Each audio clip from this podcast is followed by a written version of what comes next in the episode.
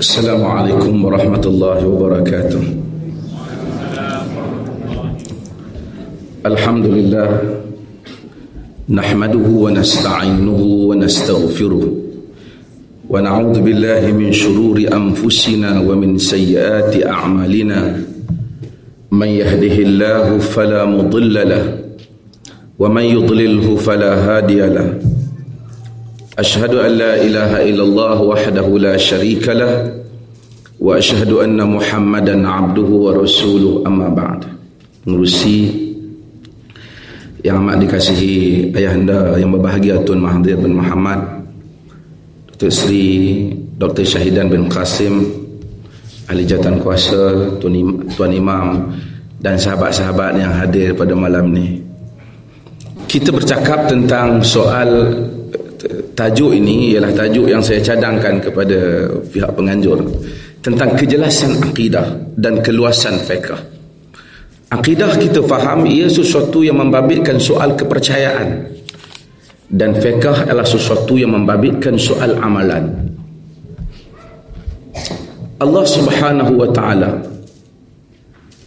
menjadikan mengiktiraf seseorang itu sebagai muslim ataupun tidak muslim mukmin ataupun tidak mukmin berdasarkan kepada akidahnya. Kalau dia sembahyang lima waktu tetapi dia tidak mengiktiraf akidah Islam, maka dia tidak dianggap muslim. Nabi sallallahu alaihi wasallam dalam hadis yang diriwayatkan oleh Al-Imam Al-Bukhari menyebut, "Man qala la ilaha illallah wastaqbala qiblatana wa shalla salatana wa akala dhabihatana fahuwa muslim. Sesiapa yang menyebut la ilaha illallah menghadap kepada kiblat kita yakni sembahyang ke arah kiblat kita bersembahyang dengan cara kita memakan sembelihan kita maka bererti ia muslim. Dia muslim Bahkan dalam riwayat Nabi kata fahuwa fi dhimmatil fi dhimmatillah wa dhimmati rasulih. Dia di bawah pengawasan Allah dan pengawasan Rasulnya. Maksudnya haknya itu dipelihara oleh Allah dan Rasul. Sesiapa yang mencemar haknya bererti dia telah mencemarkan hak Allah dan Rasul. Sesiapa yang mengucap dia saudara muslim kita. Dalam surah Al-Hajj Allah menyebut tentang orang Islam. Allah kata huwa sammakumul muslimina min qabl wa fi hadha. Allah menamakan kamu muslimin sebelum ini pada zaman Nabi Ibrahim alaihi salam dan menamakan kamu muslimin pada hari ini di dalam Al-Quran. Sehinggalah orang Islam orang Islam berpegang kepada prinsip ini sehinggalah mereka itu berpecah. Disebabkan mereka menamakan diri mereka dengan nama-nama yang lain. Dan saya akan menyebut nama-nama yang lain yang muncul di dalam sejarah Islam. Yang menyebabkan berlakunya perpecahan di kalangan umat Islam. Kalau hari ini sebelum kita pergi pada sejarah lampau orang Islam berpecah kerana dia menamakan dirinya dengan nama baru itu lebih daripada nama yang Allah namakan dia iaitu muslimin. Apabila dia melabelkan dirinya di dalam kelompok tertentu lebih daripada label Islamnya.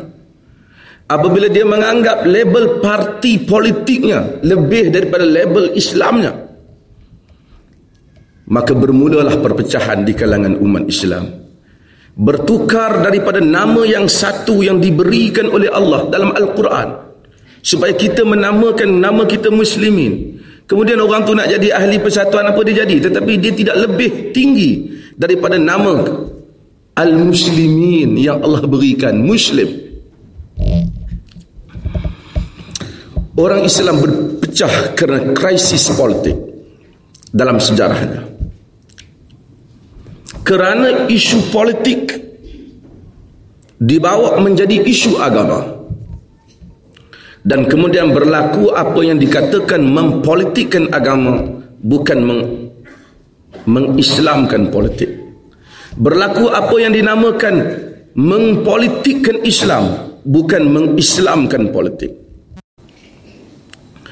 Pada zaman Abu Bakar Siddiq dia memerintah dua tahun lebih. Semasa itu kerajaan Islam stabil Umar bin Khattab memerintah 10 tahun. Umar terkenal dengan ketegasannya. Sehingga sesiapa yang membaca sejarah Umar sehingga Umar mengelak untuk sahabat-sahabat besar keluar daripada Madinah pun. Melainkan dengan urusan rasmi kerajaan.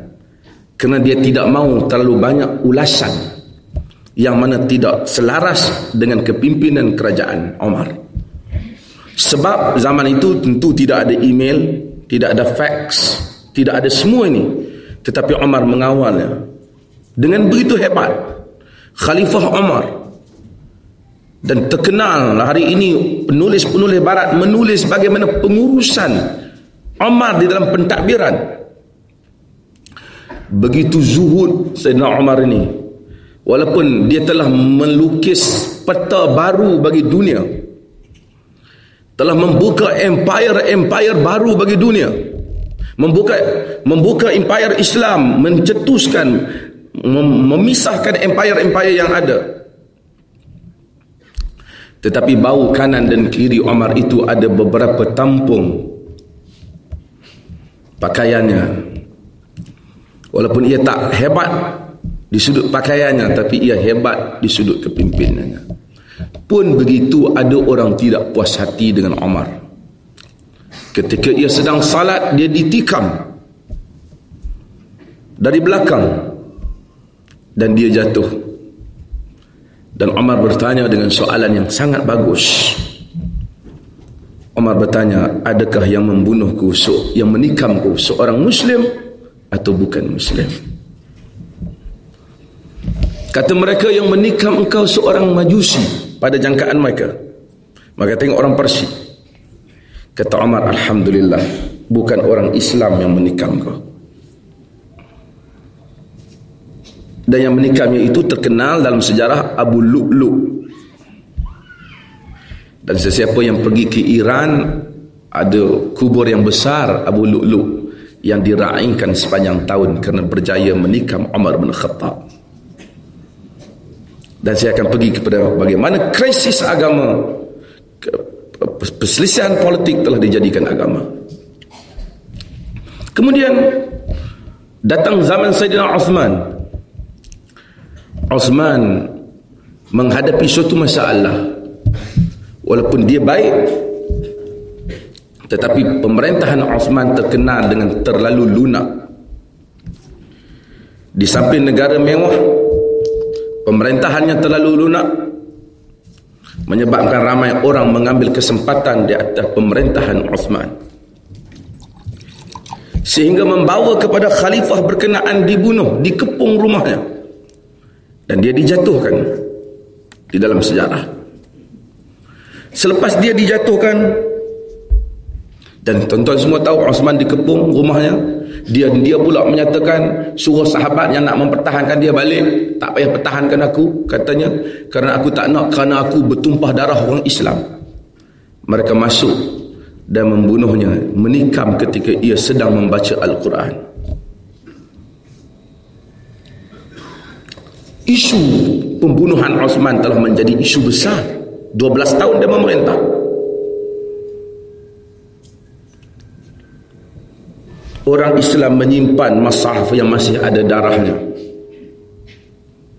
Sebahagian yang lain mengambil kesempatan isu pembunuhan itu untuk dibangkitkan kebangkitan rakyat. Dengan mengambil baju yang dipenuhi darah dibawa ke Syam, ke Syria.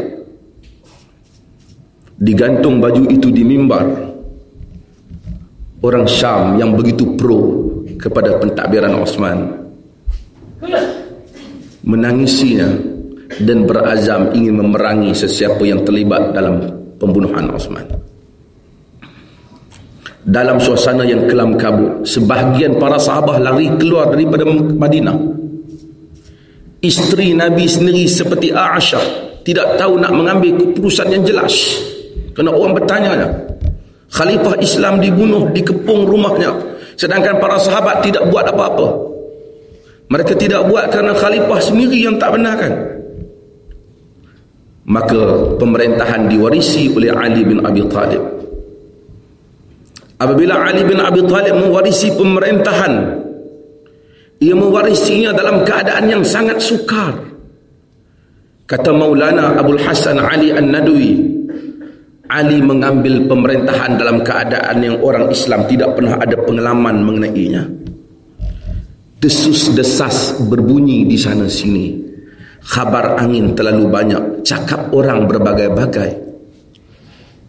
Sebahagiannya meminta supaya Ali melaksanakan hukum bunuh balas kepada pembunuh Osman. Sebahagian kata Ali tidak layak menjadi pemerintah kerana di bawah pentadbirannya itu ada orang yang bersekongkol dengan pembunuh Osman. Tetapi Ali terpaksa mengambil risiko.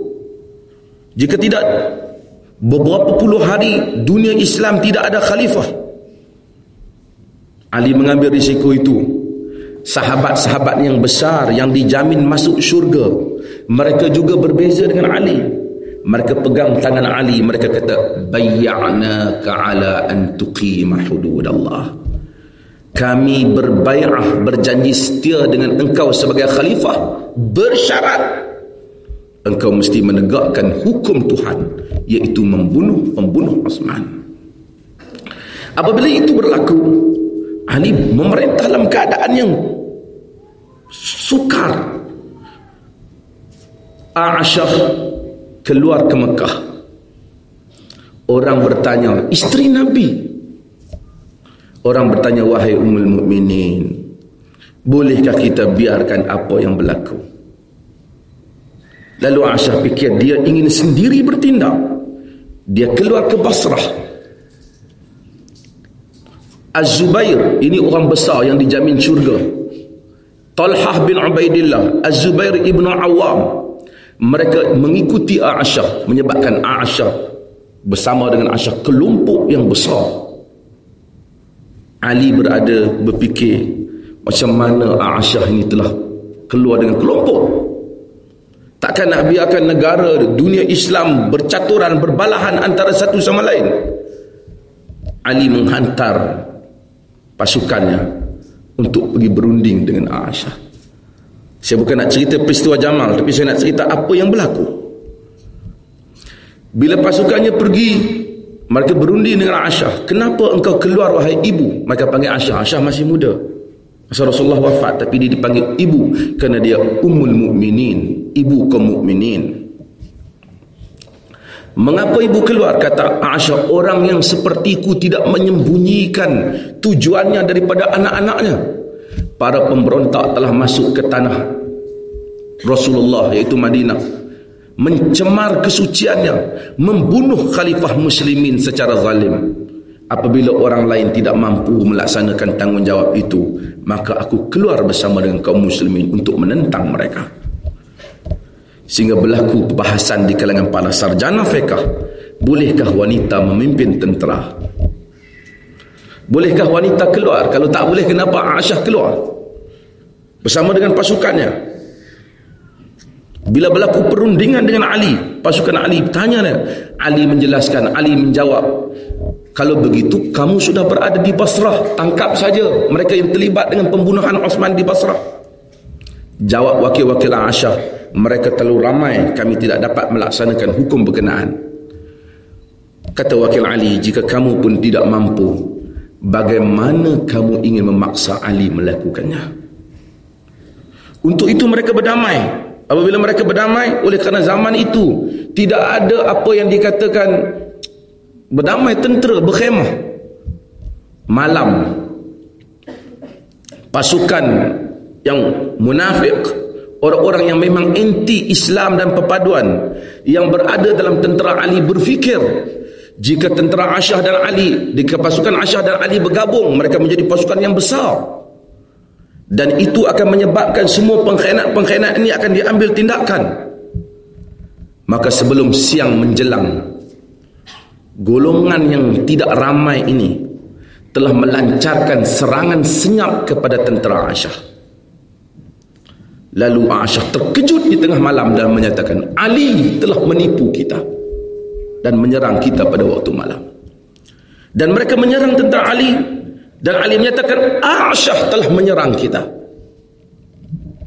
berlakulah peristiwa peperangan yang mengorbankan orang Islam sejak sejarah kewafatan Nabi yang dinamakan dengan peperangan Jamal. Yang membabitkan isteri Nabi Aisyah radhiyallahu anha berperang dengan sahabat besar Nabi Ali bin Abi Talib. Sehingga Aisyah setiap kali mengenang peristiwa perang Jamal menangisinya. Sehingga orang yang seperti Talhah bin Ubaidillah Aba Muhammad gelarannya. Yang Nabi jamin dia. Apabila Ali dia berada di pihak Aisyah memerangi Ali. Kerana dia sangka Ali menyerangnya. Apabila Ali melihat wajahnya tersembam di atas pasir Ali turun daripada kuda dan mengangkat Talha. Ali menyapu pasir di muka Talha. Kata Ali azizun alayya an araka majzulan tahta nujumis sama ya Aba Muhammad Amat berat perasaanku ini melihat engkau ini dibunuh di bawah bintang-bintang langit.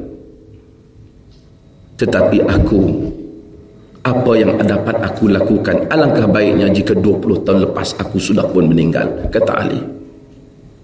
Al-Hasan anak Ali menyatakan, Wahai ayahku, telah ku nasihatimu supaya engkau jangan menghantar tentera keluar. Mereka bawa pedang Az-Zubair ibn al-Awwam kepada Ali. Basyaraka ya Ali Qataltu Aba Safiyah Aku beri khabar gembira kepada engkau wahai Ali. Aku telah bunuh Zubair. Ini ni puak-puak hak bawah ni yang tak tahu apa. Mereka bukan sahabat Nabi. Sahabat Nabi yang terlibat dalam peristiwa itu Dua-dua belah pihak jika dicampur Tidak lebih daripada 40 orang. Yang lain berkecuali Tak mau masuk campur mereka takut. Apa kata Ali? Ali ambil pedang. Ali menangis. Ali kata pedang ini dahulunya sentiasa menghilangkan duka cita di wajah Rasulullah. Tiba-tiba engkau telah bunuh tuan pedang ini. Kata dia, kami di pihak engkau, wahai Ali. Dia menentang kau tetapi aku memberi khabar kepada engkau dengan neraka kerana aku mendengar Rasulullah menyatakan bashir qatil Abi Safiyah bin Nar. Beri khabar kepada pembunuh Zubair dengan neraka. Kerana Nabi tahu yang membunuh dia ialah pengkhianat di dalam umat Islam. Apabila peristiwa itu berlaku diikuti dengan peristiwa Siffin maka timbullah apa yang dinamakan dengan puak syiah puak khawarij dan kemudian beberapa puak yang lain. Saya nak sebut dua puak ini sebagai contoh nak menceritakan bagaimana daripada isu politik telah bertukar menjadi isu akidah sehingga hari ini dunia Islam bertumpahan darah syiah dan sunnah. Isu mulanya ialah Ali memerintah ada yang setuju, ada yang tidak setuju. Dalam keadaan itu. Ada penyokong pro Ali yang begitu kuat. Taksub Ali. Semuanya Ali. Mereka ini dinamakan dengan Syiah. Mereka sokong Ali habis-habisan. Apabila Ali cuba berdamai dengan Muawiyah dan Muawiyah juga telah diconting sejarahnya oleh tangan-tangan penulis sejarah yang buruk yang melabelkan Muawiyah dengan berbagai-bagai level yang tidak bagai label yang tidak elok. Sebenarnya itu juga daripada pencemaran sejarah. Ini masalah sejarah. Apabila sejarah itu ditulis oleh orang pro kita dia menyokong kita. Jika yang menulis sejarah itu orang yang inti kita 50 tahun kemudian dia akan mengutuk kita kerana tulisan dia Sebenarnya itu bukan sejarah, itu ulasan sejarah. Sejarah ialah fakta. Apabila kita batangkan bahan mentah, itu sejarah. Ulasan sejarah, ramai orang terpengaruh dengan pengulas sejarah. Bukan fakta sejarah. Fakta sejarahnya yang berlaku dalam sejarah Islam ialah pro Ali bila Ali nak berdamai dengan Muawiyah dan ada puak yang tidak sokong puak yang tak sokong ini namanya khawarij Itu saja. Tetapi saudara muslimin dan muslimat tuan-tuan dan perempuan sekalian, apabila isu ini isu politik telah dirubah menjadi isu agama, apa jadi? Syiah mula membentuk dogma dan doktrin yang tersendiri di dalam pemikiran agama. Katanya, Nabi mewajibkan kita melantik ahli. Siapa yang tak lantik ahli, dia menentang Nabi. Kalau benar isu ini ada mesti isu ini dibangkitkan di zaman Abu Bakar dibangkitkan di zaman Umar dibangkitkan di zaman Osman. Kenapa ia dibangkitkan kemudian? Setelah berlaku krisis politik. Dan kemudian mula mencetuskan hadis-hadis palsu yang kesemuanya bermula dengan kala Rasulullah kata Nabi Sedangkan baginda tak kata. Nabi kata itu, Nabi kata ini, Nabi kata Nabi Ali itu, Nabi kata Ali ini, Nabi kata Ali tahu yang gaib, Ali tahu yang batin. Kemudian Nabi kata anak cucu Ali mesti dilantik. Pasal Ali akan melantik. Politik mesti berterusan. Maka nak lantik siapa? Kena lantik anak cucu Ali. Maka cetuslah hadis-hadis yang membesarkan ahli bait lebih daripada tahap yang patut. Ada satu orang saya pergi di mana dia begitu hebat pemikiran kononnya membaca buku banyak dan barat dan seumpamanya. Ketika saya berada saya ingat di Liverpool ke apa. Jadi dia kata bahawa dia sokong pemikiran syiah ni. Saya bukan nak anti syiah saya nak cerita saya kata adakah awak dapat menerima tentang bahawasanya manusia yang dilantik dalam politik berdasarkan keturunan bukan berdasarkan kebolehan? Sedangkan nas al-Quran menyatakan menyebut innallaha ya'murukum an tu'addul amanati ila ahliha. Allah memerintahkan kamu memberikan amanah kepada orang yang berkelayakan pada ahlinya Adakah semestinya setiap orang kaum keluarga kaum keluarga Nabi maka dia tahu politik ulama sarjana Islam yang membahaskan tentang siasah syariah, politik Islam, membincangkan kenapa Nabi melantik Khalid Al-Walid dalam banyak peperangan walaupun dia pernah melakukan banyak kesilapan, melanggar peraturan. Kata mereka, Nabi melantiknya walaupun dia melakukan beberapa kesilapan, bunuh tawanan perang Nabi tak suka, tetapi ketangkasan berperang yang dimiliki oleh Khalid tak dimiliki oleh orang lain yang lebih baik pada dia. Maka Nabi kata itu kelemahan. Maka Nabi tahu itu kelemahan Khalid. Nabi doa minta Allah ampun di atas kelemahan Khalid. Tapi kepakaran Khalid tidak dimiliki oleh orang lain. Kerana siasah ialah soal yang disebut dalam politik Islam. Al-quwatu wal amanah. Kemahiran dan amanah. Siasah dalam Islam bukan soal lebay, syekh, alim, ustaz, tuk guru, profesor. Tak. Siasah dalam Islam dua. Al-Quwah dan Al-Amanah. Kemahiran, kemampuan berpolitik dan amanah di dalam tanggungjawab.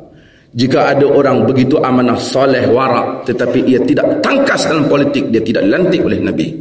Jika ada orang tangkas dalam politik, dia tidak amanah, dia tidak dilantik oleh Nabi maka inna khaira man istajarta alqawiyul amin. Sesungguhnya sebaik-baik yang engkau lantik ialah yang kuat kata Quran dan yang amanah. Ini prinsip umum dalam politik yang disebut oleh Al-Quran sebelum penulis-penulis politik moden menyebut tentang ciri-ciri kepimpinan. Balik pada isu syiah. Lalu syiah mencetuskan daripada krisis Ali layak menjadi pemimpin kepada Ali adalah wakil Tuhan. Cakap Ali adalah cakap Nabi. Apa yang disentuh oleh Ali menjadi karamat menjadi berbagai-bagai sehingga kita tengok buk, ialah jika saudara berbeza saudara pergi ke Iran dan saya pernah pergi kubur-kubur tokoh-tokoh agama lebih besar daripada berhala yang pernah dibis, yang dibina yang Nabi runtuhkan pada zaman jahiliyah. Bukan saya kata itu berhala. Tetapi Nabi runtuhkan kerana Nabi tak mahu orang menyembah selain daripada Allah. Tapi apabila tokoh agama diberikan keajaiban yang tidak pernah diberikan. Yang selalu saya sebut dahulu. Orang datang kepada Nabi kata, Bima Allah wa bima syi'ta ya Rasulullah. Dengan apa yang Allah dan engkau kehendaki wahai Rasulullah. Nabi kata, La ataj'aluni lillahi nidda adakah engkau jadikan aku sekutu Allah qul bima Allah wahda katakanlah apa yang Allah sahaja kehendaki. Jangan babit dengan aku. Ali menjadi ajaib. Jika kita baca dalam buku syiah Ali tahu yang gaib Ali tahu yang batin. Imam-imam yang 12 mengetahui setiap pergerakan zarah di atas alam ini. Sama juga dengan sebagian tok guru tarekat kita pergi. Tengok muka aku dah tahu berapa banyak dosa kau. Tu dia. Orang datang pada Nabi kena mengadu. Nabi kata innakum takhtasimuna ilai fala'al fa'ala'alla ba'dukum alhana min qawlil min Kamu mengangkat kes kepada aku. Sebahagian kamu lebih pasah lidahnya daripada yang lain faman qata'ta lahu min haqqi akhihi fa innama qata'ta lahu qit'atan minan nar. Nabi kata jika aku jika aku beri kepadanya apa yang bukan haknya maka sesungguhnya aku memberi padanya potongan daripada api neraka. Maksudnya aku tak akan buat. Mari dua orang bergaduh tengok oh kau betul dia salah. Tak payah cakap aku tahu. Kalau Nabi buat macam tu tidak ada sistem perundangan kehakiman dalam mahkamah Islam tapi Nabi tetap bertanya hujah dan fakta. Nabi tahu ada orang yang lebih pasrah. Mungkin ada orang zaman sekarang menggunakan peguam yang lebih hebat. Kita miskin tak boleh guna. Peguam dia cakap pandai. Kita yang benar salah. Tapi Nabi kata, siapa yang aku berikan kepadanya bukan haknya. Kerana kepasihan lidahnya. Aku memberikan kepadanya potongan daripada api neraka.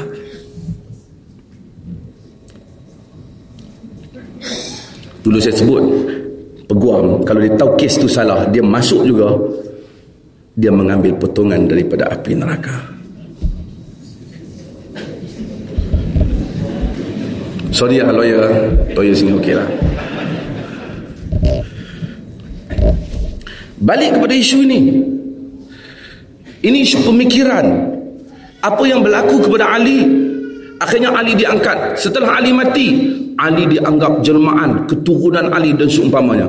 Sehinggalah hari ini saudara-saudara berlakulah apa yang dinamakan dengan mazhab Syiah. Kes 1400 tahun lalu masih lagi orang Iraq bom mengebom kerana masalah Ali dan bukan Ali. Kalaulah katakan Syiah betul pun Ali tak boleh bangkit jadi khalifah dah. Kalau betul lah Bayangkan bahayanya apabila memasukkan elemen agama dalam politik tanpa cara yang betul. Satu puak lagi yang keluar tak menyokong Ali namanya Khawarij. Khawarij tak puas hati kerana Ali kata Ali telah berlembut dengan Muawiyah dan Muawiyah tak layak kita berlembut. Khawarij ni maksud daripada kharaj, kharaja, keluar. Keluar tak menyokong Ali, bila keluar tak menyokong Ali, tak ada apa lah. Keluar je lah, cukup lah. Bukan kata jadi tak ada lah masa tu parti bebas ke apa. Tak ada lah parti cap kunci ke, tak ada kan. Tapi keluar je.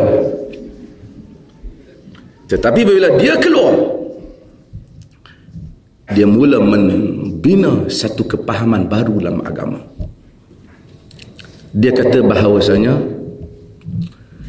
sesiapa yang melakukan dosa besar menjadi kafir,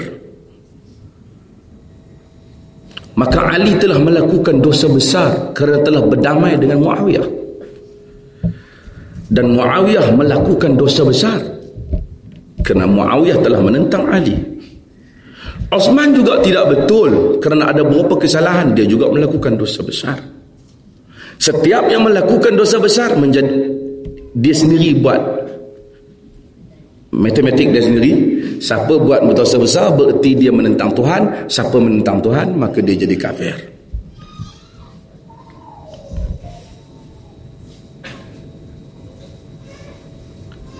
Lalu dicetuskan lalu dia angkat slogan. Slogan dia yang terkenal ini hukm illa lillah. Tidak ada hukum melainkan hukum Allah wa man lam yahkum bima anzalallah fa ulaika humul kafirun. Sesiapa yang tak berhukum dengan hukum Allah maka mereka menjadi kafir.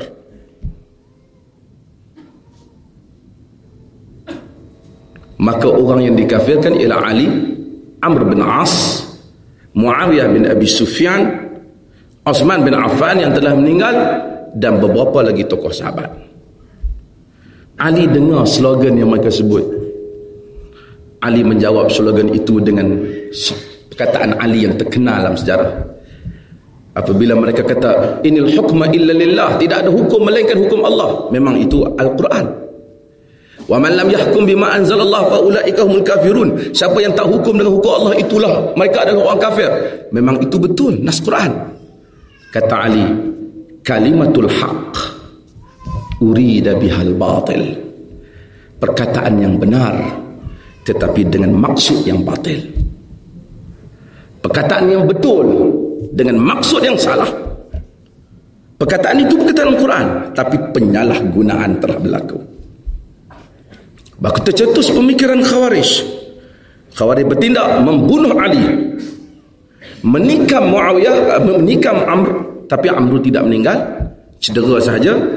Dan Muawiyah mengambil langkah awal. Dia telah buat, bermulalah Muawiyah pun, mulalah pasang bodyguard. Asalnya tak ada bodyguard lah. Dunia Islam. Sebab Khawarij nak tikam. Masa zaman Umar bin Khattab jadi khalifah, Umar bila dia jalan, dia tengok Muawiyah jadi gubernur. Muawiyah ada bodyguard. Umar marah. Umar tak suka. Umar terkenal pada zaman dia, dia tak membenarkan mana-mana gubernur ada pintu rumah dia. Hanya ada lansir. Iyalah masa zaman tu kan dia ada lansir. Pintu-pintu bilik dia. Kalau nak ada dia tak dia tak nak ada halangan untuk berjumpa rakyat. Bila dia jumpa Muawiyah, Muawiyah ada bodyguard. Umar marah. Umar bila tengok, Muawiyah bila tengok Umar, gerun dengan Umar, kejar Umar, dia buat tak tahu. Panggil, Ya Amirul Mukminin, Ya Amirul Mukminin dia buat tak tahu dia jalan. Abdul Rahman bin Auf, sahabat Nabi dia kesan. Kata Abdul Rahman dia baik dengan Umar, dia kata, Ya Amirul Mukminin, at'amtar rajul. Wahai Amirul Mukminin, kau telah meletihkan dia kesian ke dia, dia badan besar, dia kejar kau. Dia panggil tu, kata. Lepas tu Umar pusing. Umar tanya Muawiyah. Wahai Muawiyah, aku dengar kau tengok tengok siapa tu bersama kau? Kau pakai bodyguard eh? Supaya menghalang rakyat bertemu dengan kau. Kata Muawiyah, Wahai Amirul Mukminin, jika nak pecat aku pun tak apa, tak pecat pun tak apa. Tetapi di negeri ni ada orang yang suka membunuh orang membunuh pemimpin. Dia di Syam dia dekat dengan Rom. Jadi aku takut dia hampir ikut bunuh aku pakai bodyguard. Omar marah. Omar kata kau ni Muawiyah setiap kali aku tanya kau ada jawapan kalau jawapan ini betul tanda kau cerdik lah tapi kalau jawapan ini tak betul ini cara bohong yang pandai Omar marah dia tapi yang pentingnya Umar sangat zuhud. Sehingga dia tak nak. Muawiyah pun lepas tu tak pun pakai. Pasal takut Umar marah. Tapi bila dia dah kawan-kawan dia kena tikam, dia pun mula pakai bodyguard. Yang penting, bukan saya nak cerita pasal sejarah mereka.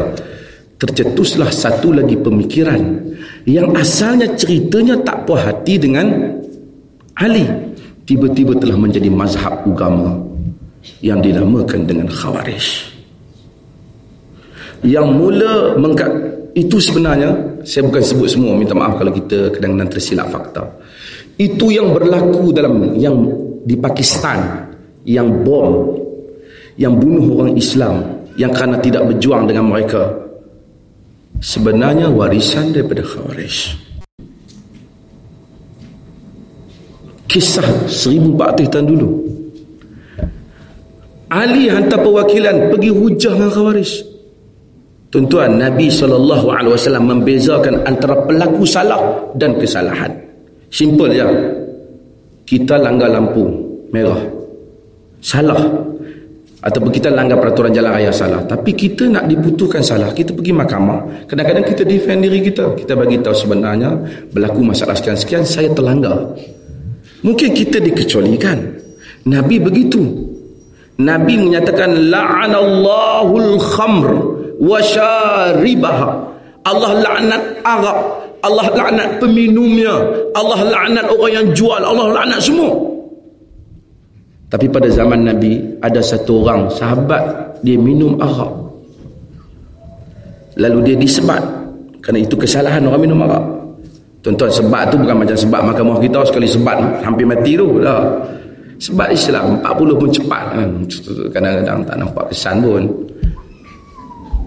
Sebat pengajaran je. Orang bila banyak sebat Islam ni orang sebat tu rasa keluar belakang tak. Kadang-kadang dia sebab 40 tu kawan tu pun tak nak kira dah habis lah. Iya di Saudi sebab cepat je dia sebab.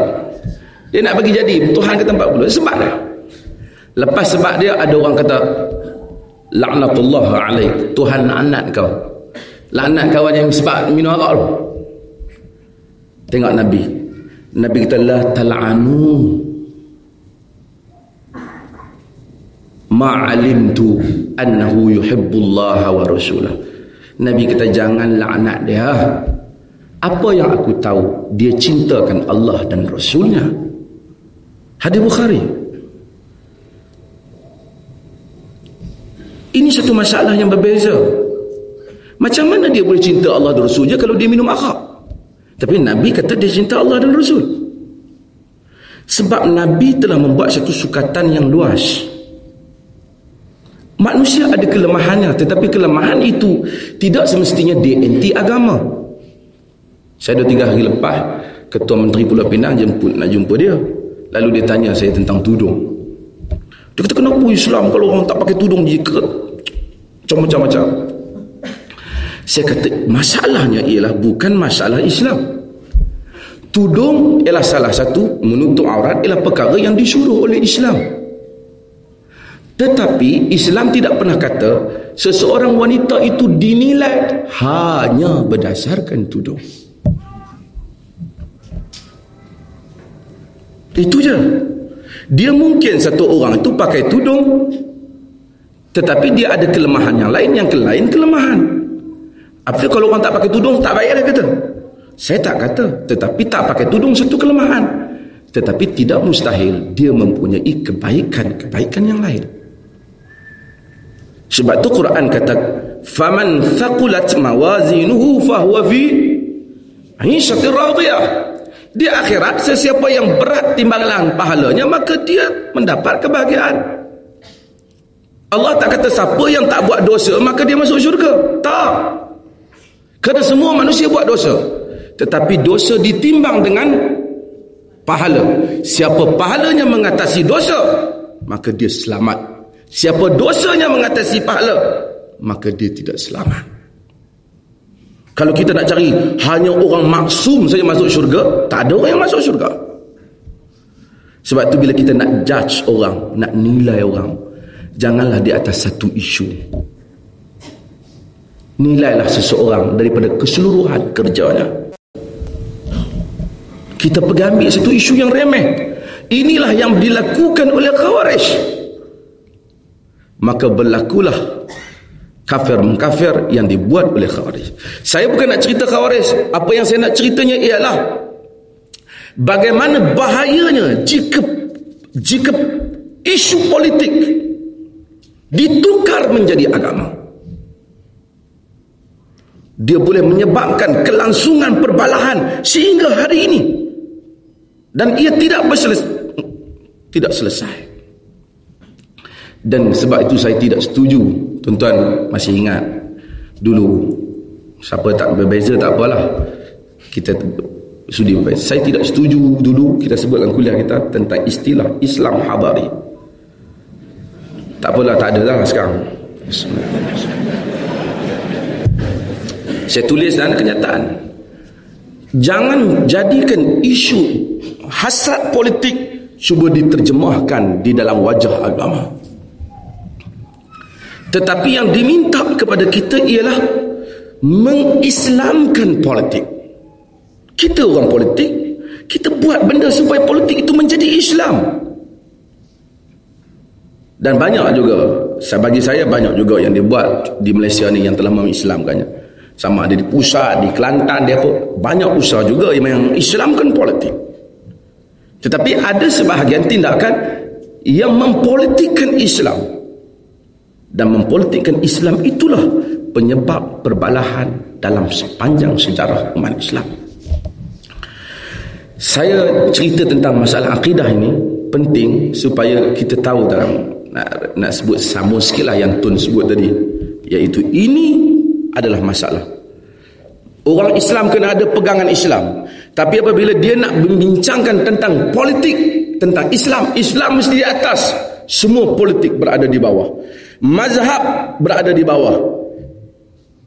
Parti politik berada di bawah. Islam berada di atas. Siapa yang baca tulisan saya beberapa yang lepas beberapa siri yang lepas saya menyebut tentang antara benda yang Inggeris ataupun yang Eropah buat ialah dia menjadikan agama berada di bawah raja. Saya bukan kata macam mana mungkin kita punya penafsiran baik tetapi agama tidak boleh berada di bawah sesiapa. Agama agama.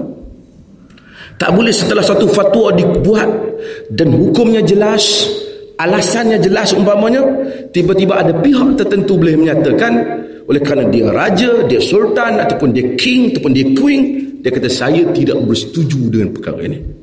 Sebabnya, sebabnya saya tak setuju. Kalau bagi alasan tak apa. Saya tak setuju. Adakah kerana awak mempunyai alasan yang lain yang tak? Saya tak setuju. Itu yang berlaku dalam dunia Islam. Sebahagiannya lah. Oleh kerana itu, maka agama mesti berada di atas. Maka ini juga dalam kejelasan masalah akidah ini, maka kita mesti menghukum orang berdasarkan kepada Islam, bukan berdasarkan kepada parti, bukan berdasarkan kepada mazhab. Kemudian muncul mazhab. Sekarang di Malaysia ni, wartawan mungkin tahu, di Malaysia ni ada kelompok ahbash yang mengkafirkan orang. Ahbash ini dia kata siapa tak ikut mazhab syafi'i, tak pegang dengan akidah cara dia pegang kira sifat 20 tu kafir. Jadi dia masuk ke Malaysia orang yang pertama kena kafir saya lah. Habislah main blok dia kafir kafir kafir. Kafir sangat bahaya perkataan kafir. Nabi kata man qala la ilaha illallah. Siapa yang kata la ilaha illallah? Semayang dengan semayang kita menghadap kiblat kita. Maka makan sembelihan kita dia muslim. Hatta ahli sunnah tak kata syiah kafir. Paling tinggi kita kata Melainkan syiah itu dia menafikan Quran. Kalau dia individu syiah kita kata dia berbeza dengan kita atau kita kata dia menyeleweng daripada Quran. Adakah dia kafir? Kita kata kita tidak mengkafirkan. Sesat berbeza dengan kafir. Bukan semua yang tersesat itu kafir. Ini penting. Kemudian timbul masalah mazhab dalam dunia Islam. Ini saya nak pergi kepada keluasan fiqh. Mazhab dalam dunia Islam. Pada zaman Nabi sallallahu alaihi wasallam tidak ada mazhab. Bukan masa zaman Nabi tentulah orang rujuk kepada Nabi. Bila Nabi sallallahu alaihi wasallam wafat. Oh, terima kasih kalau ada pegawai eh, pejabat agama dengar elok nanti silap pula. Itu tak boleh ceramah pula. Tapi balik 2 3 hari je. Pada zaman Nabi sallallahu alaihi wasallam semua hukum orang rujuk kepada Nabi. Ini saya dah selalu sebut. Dan Nabi SAW, kita kena tahu keadaan masa itu. Zaman tu bukan ada TV. Nabi bercakap masuk dalam TV, tak ada. Hari ini saudara rakam saya lepas saya balik mungkin saudara masuk dalam YouTube dalam apa. Tapi Nabi apabila bercakap, kadang-kadang Nabi bercakap dalam khutbah ramai orang dengar. Kadang-kadang Nabi bercakap untuk dua tiga orang. Kadang-kadang Nabi bercakap selepas solat ada beberapa puluh orang. Kadang-kadang ada beberapa belas orang. Mereka ini yang mendengar daripada Nabi. Bila nasa Nabi hayat Nabi ada tidak timbul masalah. Apa-apa orang tanya Nabi. Itu pun apabila Nabi SAW hantar sahabat pergi ke Yaman. Hantar ke Nabi kata Nabi bagi kaedah Islam. Nabi selalu sebut ahabbad din ila Allah al-hanifiyyah as-samhah. Hadis riwayat Ahmad agama yang paling Allah sayang agama yang Hanafiyah yang benar dan samhah yang memudahkan. Yang memaafkan. Jadi bila Nabi hantar perwakilan Nabi pesan simple. Yassira Nabi pesan daripada Muaz Nabi pesan daripada Abdullah bin Mas'ud. Bila nak jadi wakil Nabi nak pergi ajar di Yaman. Yassira wala tu'assira. Bashira wala tunaffira bagi senang cerita agama jangan bagi jadi payah. Bagi khabar gembira kamu dorang jangan bagi orang lari. Tu yang Nabi pesan. Macam mana nak dakwah? Tak usah kira lah. Yang kiranya yasira wala ta'asira kalau Nabi cakap umum Nabi kata basyiru wala tu'assiru. Wala tunafiru. Yassiru wala tu'assiru. Basyiru wala tunafiru. Mudahkan jangan bagi payah bagi orang gembira jangan bagi orang lari. Itu saja Nabi cerita. Jadi mereka pergi sana, bila orang tanya mereka hukum, mereka akan tengok kalau Nabi ada kata dan mereka tahu hukum tu Nabi kata, mereka akan cerita hukum tu. Orang Yaman tanya, "Wahai Muaz, apa hukum sekian-sekian?" Kata Muaz, "Aku mendengar Rasulullah sallallahu alaihi wasallam sebut sekian-sekian." Muaz bagi tahu. Kalau mereka tanya Muaz yang Muaz tak dengar Nabi pernah kata apa? Muaz taklah boleh nak call Nabi Assalamualaikum Rasulullah. Ada soalan ni dia tanya. Yaman jauh. So Muaz akan memberikan kaedah. Kaedahnya kalau dalam urusan kehidupan perkara itu tak pernah ada larangan yang kau dengar maka bolehlah. Kalau dalam urusan ibadat kamu tak boleh buat melainkan melainkan kena ada bukti Nabi buat. Sebab ibadat ni tak boleh reka. Kalau reka boleh reka ibadat, boleh reka agama. Tapi manusia hidup nak diteruskan. Quran tidak memperincikan semua haiwan. Makanlah haiwan apapun. Kalau dinosaur tu ada pun, nak makan, makanlah. Tak ada dalil kata dinosaur tak boleh makan. Cuma yang lalu tak lalu itu masalah kita lah. Tengoklah. Dia berpenyakit kata berpenyakit, bahaya ke tidak. Islam kan dan sahabat akan jawab soalan berdasarkan kepada itu. Bila Nabi wafat orang dah tak boleh nak rujuk kepada Nabi sallallahu alaihi wasallam. Orang tak boleh nak rujuk kepada Nabi. Apa orang nak buat? Orang akan tanya bila timbul orang yang tak jumpa Nabi apa dia nak buat? Apa pendapat agama tentang hal ini? Apa Islam kata? Apa Rasulullah kata? Kadang-kadang ada benda yang mana sahabat besar pun tak dengar Contoh yang masyhur mereka yang mengaji fiqh iaitu berapa harta peruntukan harta pusaka untuk nenek. Abu Bakar tak tahu. Padahal dia Abu Bakar. Kerana masa Nabi sebut tu dia tak ada. Yang bagi tahu dia Muhammad bin Maslamah. Muhammad bin Maslamah kata aku dengar Nabi kata sudus. Satu per enam. Dan ada kadang-kadang Omar bertengkar dengan sahabat lain. Omar kata Nabi tak pernah kata. Dia kata, wahai Omar, kata uh, kata Ammar bin Yasir, semasa itu kau tidak hadir. Aku hadir dengan beberapa sahabat lain. Engkau sibuk, masa itu engkau ada sibuk dengan urusan kebun kau. Ya, mereka tak bolehlah 24 jam dengan Nabi. Mereka nak cari makan. Jadi, Nabi SAW sahabat akan tanya orang yang datang kemudian tanya sahabat. Sahabat akan hurai. Kalau Nabi tak bagi tahu mereka akan bagi pendapat. Semua sahabat ada yang jago-jago ilmu alim. Tetapi tak pernah ada seorang sahabat yang mengajar orang lain yang tak sempat jumpa dengan Nabi menyatakan jika kamu mengaji dengan saya ambil pendapat saya kamu jangan pergi ambil pendapat orang lain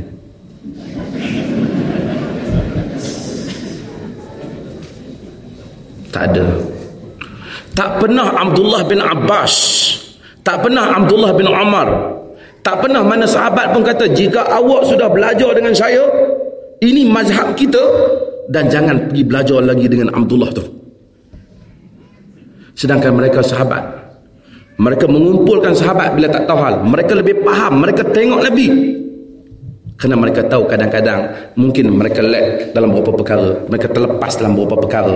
Mungkin mereka terlepas interpretation terdedah kepada lebih banyak makna. So, jadi tabi'in pergi dengar Omar, pergi dengar Osman, pergi dengar Abu uh, pergi dengar Abu Bakar, pergi dengar Abdullah bin Abbas, pergi dengar macam-macam. Dan tabi'in menjadi alim. Mungkin ada orang yang datang selepas sahabat lebih alim daripada sebahagian sahabat. Sebab dia kumpul semua. Nabi kata semasa Nabi buat ucapan selamat tinggal Nabi buat ucapan selamat tinggal masa haji penghabisan. Nabi kata, "Fala'alla muballighin aw 'amil sami'." Boleh jadi nanti Nabi kata, orang yang kamu sampaikan ucapanku ini lebih paham daripada kamu yang mendengar. Nabi kata, tajam ini mukjizat. Dan orang datang kemudian memang ternyata kita tak menafikan kehebatan sahabat. Tetapi mungkin tabi'in ambil semua. Tiba-tiba muncul bukan salah muncul tokoh-tokoh. Muncul Abu Hanifah. Tahun 80 hijrah meninggal tahun 150 hijrah. Muncul Imam Syafi'i tahun 150 hijrah meninggal tahun 204 hijrah muncul Imam Malik muncul Imam Ahmad mereka ini semua juga menyatakan sama dengan alasan kami Jangan hanya mendengar apa yang kami kata. Al-Muzani. Al-Muzani ni orang kanan mazhab syafi'i. Dia tulis semua pendapat-pendapat syafi'i. Interpretation yang dikeluarkan oleh syafi'i terhadap teks-teks Islam. Dia kata, aku menakalkan ukapan-ukapan syafi'i. Ilmu syafi'i. Supaya orang mendapat manfaat. Dengan aku ingin berpesan dengan pesanan syafi'i. Janganlah kamu ikut kepadaku dengan kamu tidak tahu. Tapi lihatlah alasan kau. Tiba-tiba datang orang kemudian daripada mereka kata, siapa yang mazhab syafi'i? Kalau keluar jadi sesat.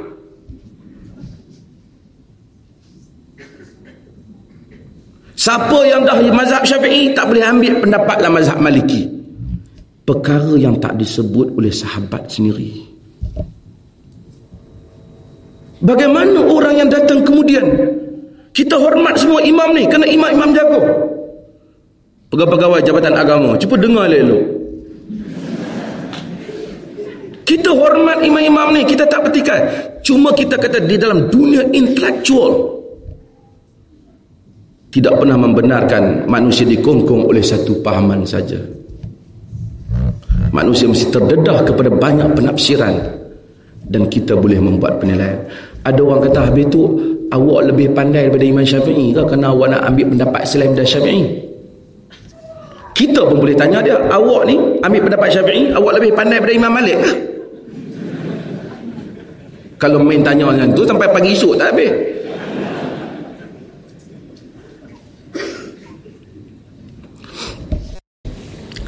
Dan kaedah Saya sebut benda ni Sagi kita tahu ada Minta maaf ada sesi soal. Tapi saya nak sebut Bila saya pergi ke Kita pergi di, di, di, di UK dan di Eropah Semua ramai yang Pernah belajar sana lebih tahu. Sana masalah umpamanya masalah anjing. Orang Malaysia memang sensitif anjing. Anjing lintas jauh dia lompat lah sebab dia kata kalau berotoh anjing kena pergi sabun apa kena basuh tujuh kali satu dengan yang tanah lah apa semua Bila saya pergi ke sana, budak Malaysia memang dia tanya pasal.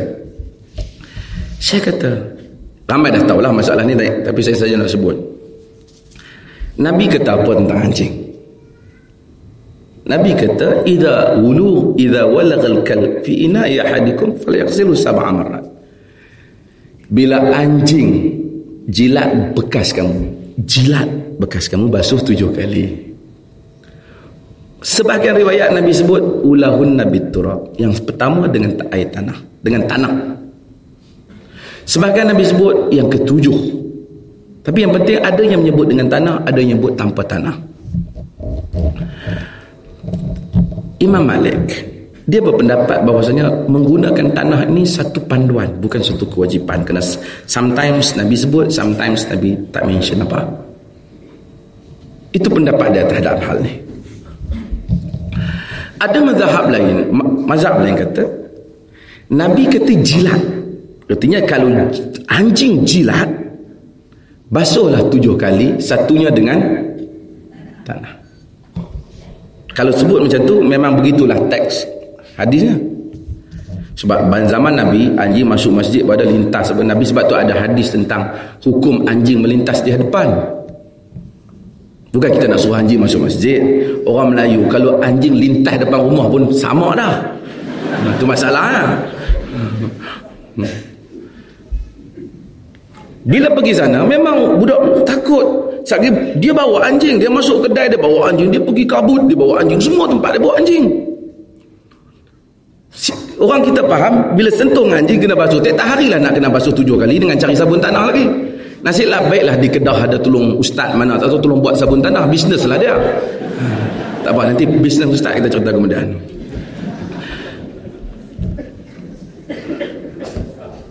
Tapi mazhab al-imam syafi'i dengan kita menghormati kesarjanaannya. Dia menyatakan apa sahaja yang kena dengan daripada anjing yang basah sama dengan yang jilat jadi walaupun Nabi sebut jilat jilat tu mewakili apabila sentuhan itu basah.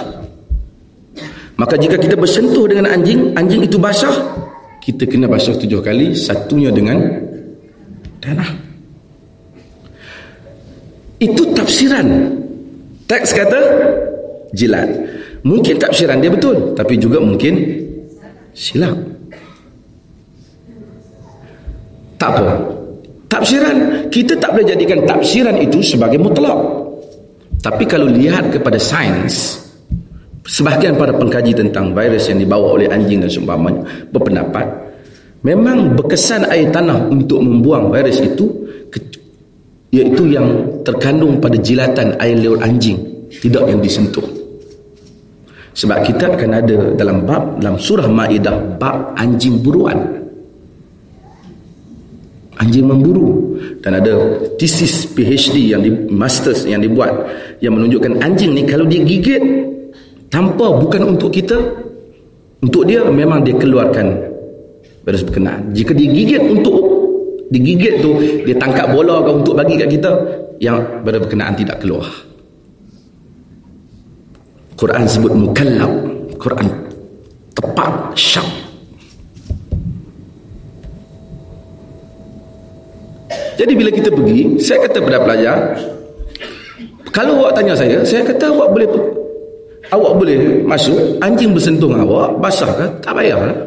Tak payah basuh lah. Yang basuh tu yang jilat. Eh? Saya pagang yang tu, saya kata. Alhamdulillah pelajar kita sana tu buka. Sebahagian tu tanya. Tapi kalau kita buat macam tu, kita keluar mazhab. Ustaz kampung saya kata nanti sesat.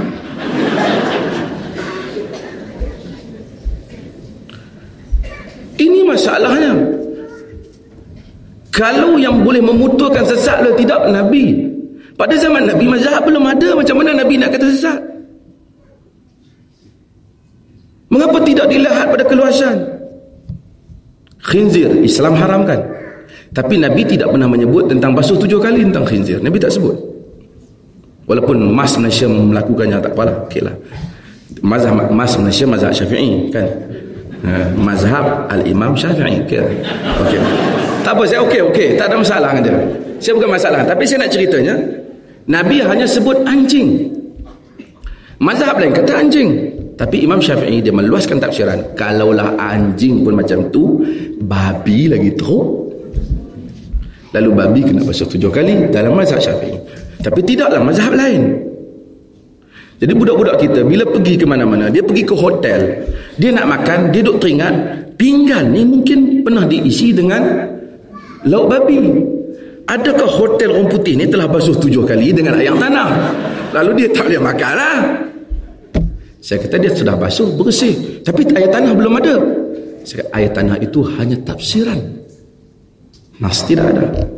Bahkan sarjana besar seperti Al-Imam Nawawi mazhab Syafi'i menyatakan bahawasanya dari segi penghujahan mazhab Syafi'i tidak ada dalil yang jelas dalam hal ini. Mazhab lain lebih berhujah. Tidak ada dalil yang menyatakan babi mesti tujuh kali dengan ayat tanah. Saya bukan nak menceritakan tentang isu yang nanti jabat agama kata furuk ke apa.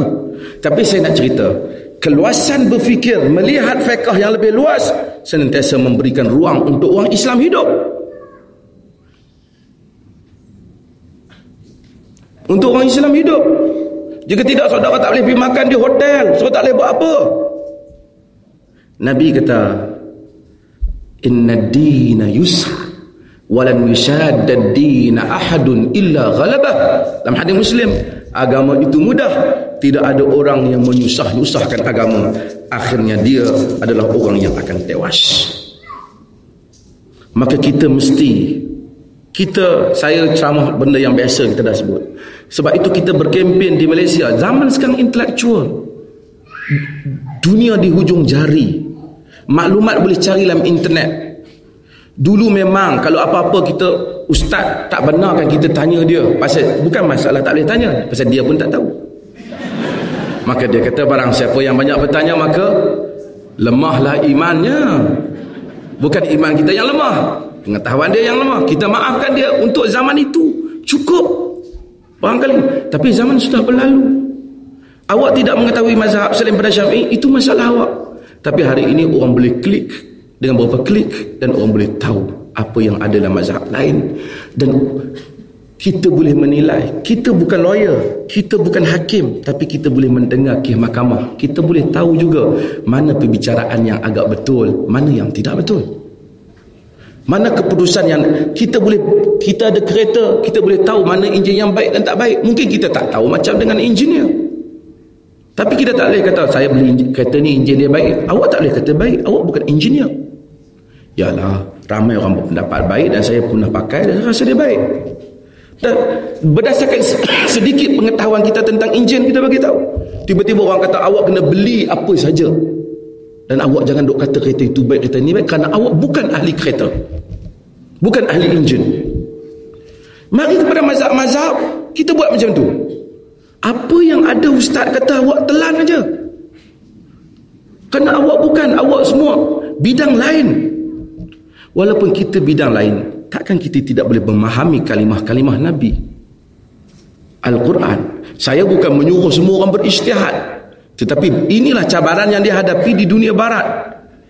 Bahawasanya apabila orang bukan Islam cuba mempelajari Islam dan dia cuba bercakap tentang Islam berdasarkan buku-buku yang dia baca dan apabila dia berhujah dengan orang Islam, orang Islam kontang tak tahu sebagainya. Kerana katanya kami tak boleh baca benda-benda macam tu. Kami bukan ustaz.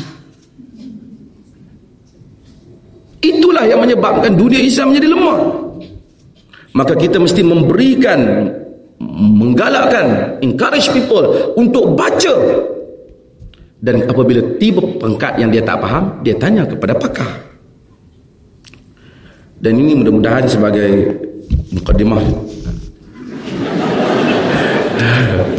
saya tak tahu ada ruang soal jawab saya sebenarnya bukan ready nak berucap pun sebenarnya terus meraihkan Datuk Seri Syahidan kata balik kena bercakap Walaupun sebahagian perkara ini telah saya cakap bertalu-talu dan saya minta kalau ada soalan uh, saya kendalikan terus lah pengusi pasal tengok ada mikrofon. Jika ada soalan silakan. insyaAllah.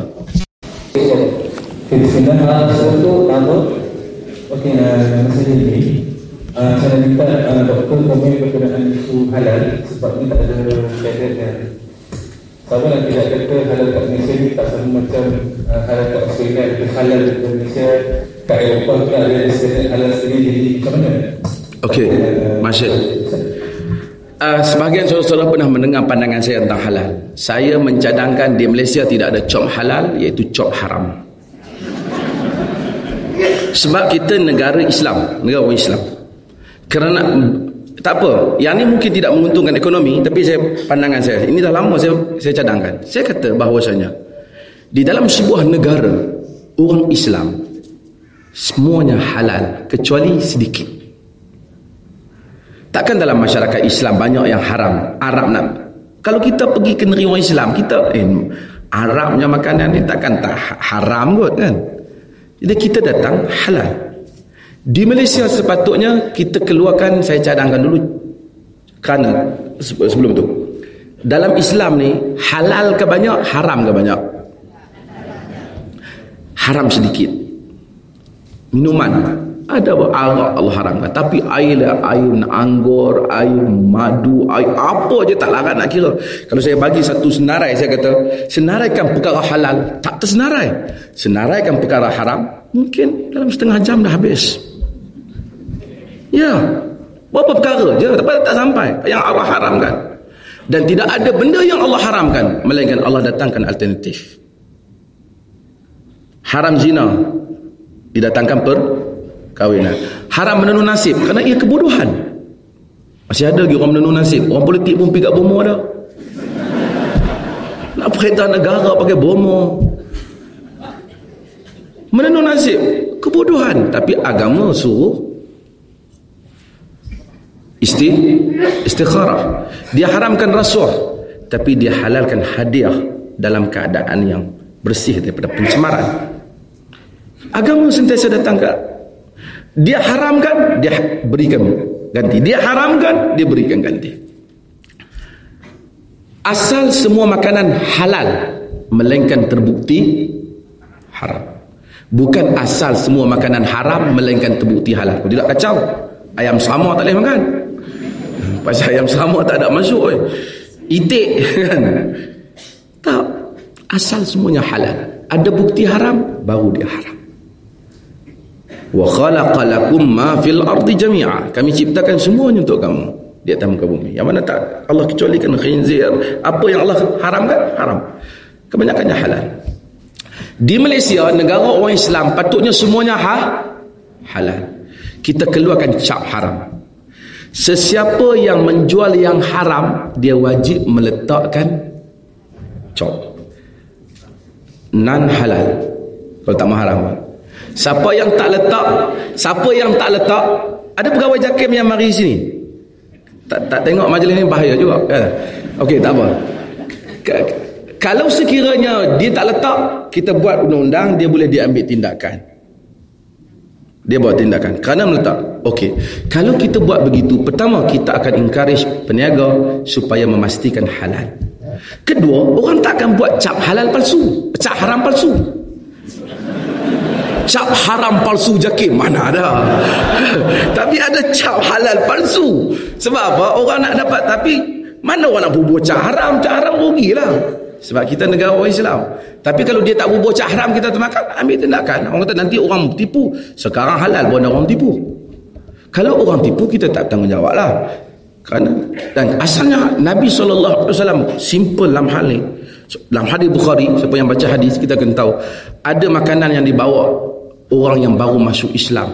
Sahabat nak makan tak ramak dia orang ni tahu sembelih ke tak tahu sembelih? Baru masuk Islam dah mari bagi daging kepada kita. Apa Nabi kita samullaha antum wa kulu. Kamu bismillah dan kamu makan. Maksudnya kalau kita pergi rumah orang Islam kita makan je tak payah nak tanya, tanya eh daging ni yang buat kenduri ni you beli mana Islam tak menimbulkan prejudis yang macam tu kita makan. Di atas sangkaan baik dia muslim. Negara orang Islam saya cadangkan di Malaysia ni semuanya halal. Siapa yang jual tak haram letakkan nan halal maka dengan itu kita pun tak susah. Tapi ada orang kata kalau itu punya cara ini halal punya job tak boleh meniaga lah Ah, itu adalah masalah ya. tapi tapi saya cadangkan tapi kalau kita pergi ke negeri Eropah yang bukan Islam patutlah kita cari cok halal. Takkan datang ke Malaysia negara Islam nak makan coklat pun tengok. Nak pergi kedai pun tengok kat mana letak cok? Kemaklah ini negara orang Islam. Menunjukkan Islam tidak menguasai keadaan kalau begitu. Ini cadangan saya yang tak pernah disetujui oleh JKM Minta maaf aja Kim kadang-kadang sih segala. Ada soalan? Assalamualaikum warahmatullahi wabarakatuh. Nama saya Muhammad Ghazali Mezano. Anak jadi pemilih. Saya nak tanya Ustaz uh, berkaitan tentang resolusi PAS yang uh, sistem Islam. Apa pendapat Ustaz tentang perkara yang tempoh? Terima kasih. Saya telah memberikan jawapan ini kepada beberapa media yang tanya saya semalam dan saya akan jawab di sini. Pertama, secara jujur saya tidak bersetuju dengan ni dengar elok saya tidak bersetuju dengan beberapa perkara yang dibangkitkan oleh sistem Islam. Itu dulu. Dan ada beberapa perkara yang kita rasa dia telah melakukan kerja yang baik tetapi ada beberapa perkara kita tak setuju. Terutama tentang isu poligami Walaupun orang perempuan, orang perempuan ni bukan tak setuju, tapi dia tak mau dia dipoligamikan. Itu saja, itu berbeza. Isu poligami ini tidak ada dilihat dalam kerangka yang luas. Kalau kita tengok isu poligami, satu orang pergi kahwin lagi satu, kemudian tak bagi nafkah pada isteri nombor satu, itu memang zalim. Tapi kita kena lihat apabila berlaku peperangan, apabila banyak wanita, apabila orang tak ada ambil. Dalam masyarakat Islam, lu berlaku. Sahabat poligami tidak pernah ada kezaliman pun. Masalahnya ialah masalah pelaksanaan. Kita tidak boleh kata benda ni tak boleh. Entah ramai juga lelaki yang poligami dan telah berlaku adil kepada isterinya. Kalaupun tidak adil, bukan kata tak poligami, yang yang yang apa? Isteri seorang pun yang belasah bini pun ada. Itu bukan masalah poligami. Yang saya kata itu memang something asal kampung dusun. Memang memang asal dia kaki pukul orang. Dia pukul bini dia. Takkan boleh kerana dia pukul bini lah maka kita nak katakan maka puli, uh, maka perkahwinan tak bagus. Tak. Itu satu hal. Sistem faraid umpamanya dalam Islam, harta pusaka. Kita naklah lihat dengan kerangka Islam. Apabila kita ambil benda tu secara begitu, maka tak kita nampak macam tak adil. Tapi lihat luas. Dalam Islam, lelaki yang meminang, lelaki yang membayar pinangan. Ini bukan India. Perempuan banyak pinangan lelaki yang membayar pinangan lelaki yang menanggung segala-galanya lelaki yang kena cari rezeki. Kalau berlaku perceraian lelaki yang kena tanggung nafkah iddah semua lelaki. Tiba-tiba dalam harta pusaka dia dapat lebih sikit daripada perempuan lebih separuh daripada perempuan. Perempuan dapat dan perempuan tak wajib belanja. Perempuan tak kena belanja nafkah rumah. Perempuan tak kena bayar ni. Islam tahu kerana sistem ini merangkumi. Jika kita laksanakan Islam secara umum secara keseluruhan tidak ada siapa yang dizalimi. Tapi bila kita ambil mana boleh dia ni separuh lelaki sedangkan dia buat tak lihat kepada tanggungjawab secara menyeluruh. Kalau dia hurai secara menyeluruh tu saya tidak ada masalah. Okey, ini satu hal. Saya tidak bersetuju dengan beberapa pandangannya. Tapi saya juga mengakui satu perkara, ada usaha-usaha tentang membela wanita yang mereka buat yang baik. Saya tahu mereka ada jumpa saya. Dan kenapa timbulnya golongan kalaulah kita nak labelkan sebahagian grup sebagai kelompok feminis yang begitu keras. Sebabnya kerana kelompok golongan agamawan tidak bangkit membela isu wanita. Secara wanita kena saya selalu semaja jadi mufti timbul ke isu talak sampai tujuh tahun tak boleh habis saya kata dalam Islam talak Nabi larang masa haid Nabi tak bagi talak. Sebab tak mau panjangkan tempoh tempoh iddah. Supaya bila dia habis iddah cepat, dia boleh pergi kahwin cepat, cari pasangan lain. Pergi ke mahkamah syariah yang dikatakan nak menyelesaikan, menyelamatkan mm, apa syariah bunyi pun. Sampai tujuh tahun Lepas tu tak berlaku orang pergi duduk sekedudukan apa. Mana perempuan kalau dia muda tujuh tahun nak tunggu. Lelaki boleh kahwin dah. Yang dia tak selesai lagi tujuh tahun. Itu tak adil. Itu menyebabkan orang menuding jari kepada mahkamah syariah. Dan oh, sebahagian orang yang tak faham. Menuduh itu Islam. Itu bukan Islam. Itu pengurusan yang cuai. Itu benda yang tidak bertanggungjawab terhadap wanita. Saya, saya ingat saya dua tahun semasa saya jadi mufti. Isu-isu ni tak bangkit kerana saya bangkitkan. Saya bangkitkan isu ni. Zalim pada wanita. Isteri kena tumbuk. Ah, lebam. Macam saya kata dulu. Mari ke ustaz. Ustaz tak sabar. Bagimu syurga. Dia lebam lah. Minggu depan kena lagi. Ustaz tak pisah saya pun. Tapi kalau kita bagi tahu ada orang mungkin, mungkin berkhalwat di dalam hotel mana 13 orang pegawai pergi serbu. Saya kata patutnya 13 pegawai ni pergi kat suami ni kata awak zalim kerana memukul isteri awak. Kami melaksanakan amal ma'ruf dan nahi mungkar.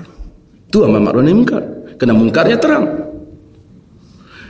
Ini adalah masalah. Apabila hak wanita tak dibela, akan ada orang lain bangkit bela. Bila dia bangkit bela, kemudian dia buat tak kena, kita bising. Kita bising, sepatutnya tak apalah kena tak kena, tapi kita patut buat. Saya kata, saya tidak bersetuju dengan sebahagian pandangan-pandangan sistem Islam. Saya kata juga ada juga pandangan kerja-kerja mereka yang baik berusaha nak menyelamatkan wanita-wanita yang bermasalah yang ditinggal suami yang tidak baik. Tetapi soal mengharamkan sesuatu pertubuhan ini kena dilihat. Saya bukan masalah pas saudara dah sebut. Tapi saya minta gerakan Islam berfikir secara panjang lebar. Kalau setiap kali kita tak puas hati dengan suatu kumpulan lalu kita menyuruh dia diharamkan besok mungkin terkena kumpulan orang lain pula.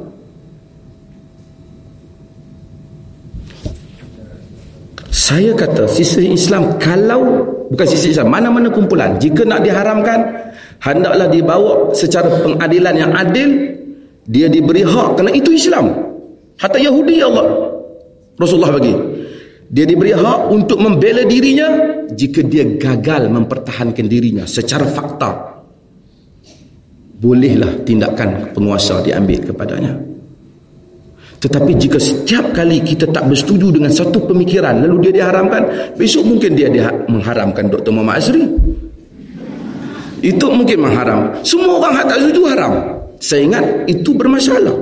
Kenapa kita tidak setuju dengan ISA? Sebab apa? Sebab tahan tanpa bicara. Itu yang ayat kata.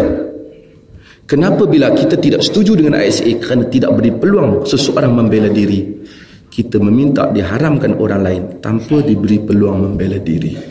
Tak betul si kaedahnya. Bukan kerana saya setuju nanti orang kata saya sokong sister Islam ke apa tak. Saya kaedah. Nak haramkan siapa pun ikut kaedah. Apa benda yang awak tak setuju senaraikan bagi peluang dia jawab awak jika benar dia tak boleh jawab awak memang dia ternyata terbukti dari segi faktanya dia menyeleweng ketika itu dia diambil tindakan. Jangan setiap kali besok muncul lagi persidangan UMNO pula cadang warna haram pula. Persidangan PAS cadang kau ni haram habis haram haram haram. Tak ada siapa yang tinggal di dunia ni kacau eh? saya ingat kita dalam masyarakat yang berbagai sekarang. Saya terima kasih banyak kepada saudara-saudara sekalian terutama yang berbahagia Tun Tok Sri Syahidan dan saudara-saudara sekalian. Saya tahu mungkin ceramah ni tidak seperti yang diharapkan. Saya pun datang keadaan yang tergesa-gesa tak tahu apa lagi nak bercakap. Tidak tetapi saya mengharapkan mudah-mudahan ini kerana sebahagian yang saya cakap ni kita dah cakap sebelum ini. Tapi sekadar tazkirah. Dan saya tahu terima kasih banyak kepada sahabat-sahabat semua. Saya tahu yang sentiasa menghantar email memberikan sokongan dan menyatakan Malaysia mesti kita ubah paradigma pemikirannya dan insyaAllah kita akan terus. Saya pergi ke ke UK dan juga ke Eropah saya tengok sokongan pelajar-pelajar begitu luar biasa walaupun mereka tak pernah jumpa dengan kita Alhamdulillah. Tapi mereka tengok YouTube mereka baca internet mereka baca uh, uh, blog dan seumpamanya.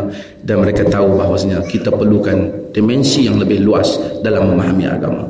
Mudah-mudahan Allah Ta'ala rahmati kita semua. Sekian terima kasih kepada semua yang hadir. Sekian Assalamualaikum warahmatullahi wabarakatuh